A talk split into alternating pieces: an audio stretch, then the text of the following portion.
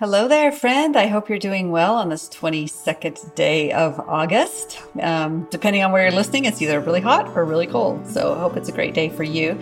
Um, this is Mary DeMuth, and this is Pray Every Day, where I pray through the Bible verse by verse. We're working our way through Acts chapter 21, verses 15 through 26 in the New American Standard Version of the Bible. Um, if you want to share this podcast with someone who desperately needs to know they're being prayed for, I would really appreciate that. And I'm sure that they would too. It's, I know that there's folks out there, um, particularly right now, who are kind of having to live life on their own without relationships or people face to face. And so this may be just a really nice way for them to know that they're loved. So you can share the free Pray Everyday app. You can um, share the Alexa skill on Amazon. You can just easily share it from prayeveryday.show and they can listen from the website every day if they choose to. So I hope that my heart is just to see um, this blessing of prayer spread all over the place, especially to folks who are lonely and need to know that they're not alone. By the way, you are not alone and you are very loved by the Lord. All right, so let me go ahead and start reading in Acts chapter 21. After these days, we got ready and started on our way up to Jerusalem. Some of the disciples from Caesarea also came with us, taking us uh, to Mnason of Cyprus, a disciple of long standing with whom we were to lodge. After we arrived in Jerusalem, the brethren received us gladly. And the following day, Paul went in with us to James, and all the elders were present. After he had greeted them, he began to relate one by one the things which God had done among the Gentiles through his ministry. And when they heard it, they began glorifying God, and they said to him, You see, brother, how many thousands there are among the Jews of those who have believed, and they are all zealous for the law. And they have been told about you that you are teaching all the Jews who are among the Gentiles to forsake Moses, telling them not to circumcise their children, nor walk according to the customs. What then is to be done? They will certainly hear that you have come. Therefore, do this that we tell you. We have four men who are under a vow. Take them and purify yourself along with them, and pay their expenses so that they may shave their heads. And all will know that there is nothing to the things which they have been told about you, but that you yourself also walk orderly, keeping the law. But concerning the Gentiles who have believed, we wrote, having decided that they should abstain from meat sacrificed to idols, and from blood, and from what is strangled, and from fornication.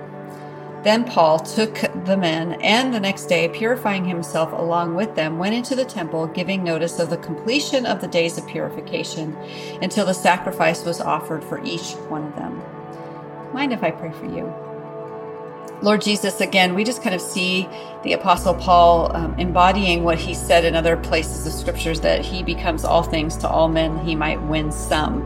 And this is one of those examples of him. Um, making sure that he's not offending the Jews um, in that misunderstanding. The Jews were believing that he was forsaking the law, which was actually not true. And we know, Jesus, that you didn't forsake the law, you actually came to fulfill it. And those of us who follow you are fulfilling the law by following you and being empowered by you to actually do it because we now have the Spirit within us. And so, thank you for this example of Paul's.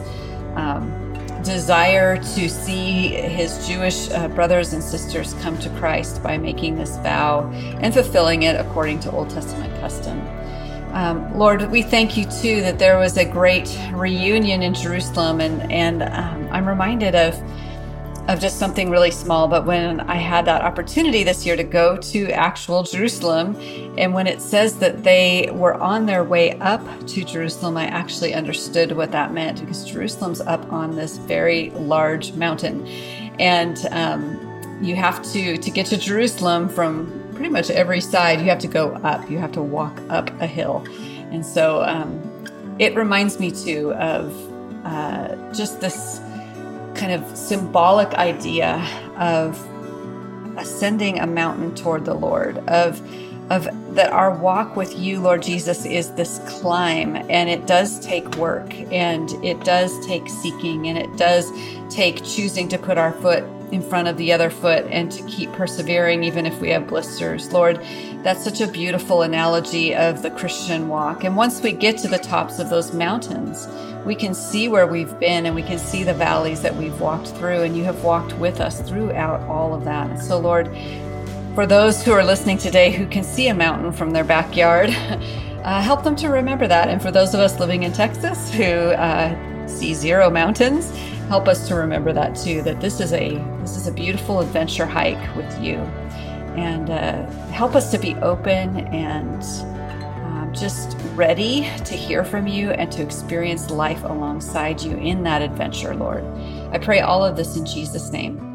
Amen. Thanks so much for listening to Pray Every Day. I'm grateful for you. And yes, you are living an adventure, and God has called you to something very specific to you. It's not going to look like what He's called me to, it's going to look like what He's called you to. And it could seem small to you, or it could be like a giant, scary thing.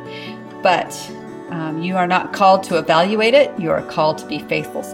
Um, so step into what God has called you to. Step into the adventure that He is purposefully calling you to today.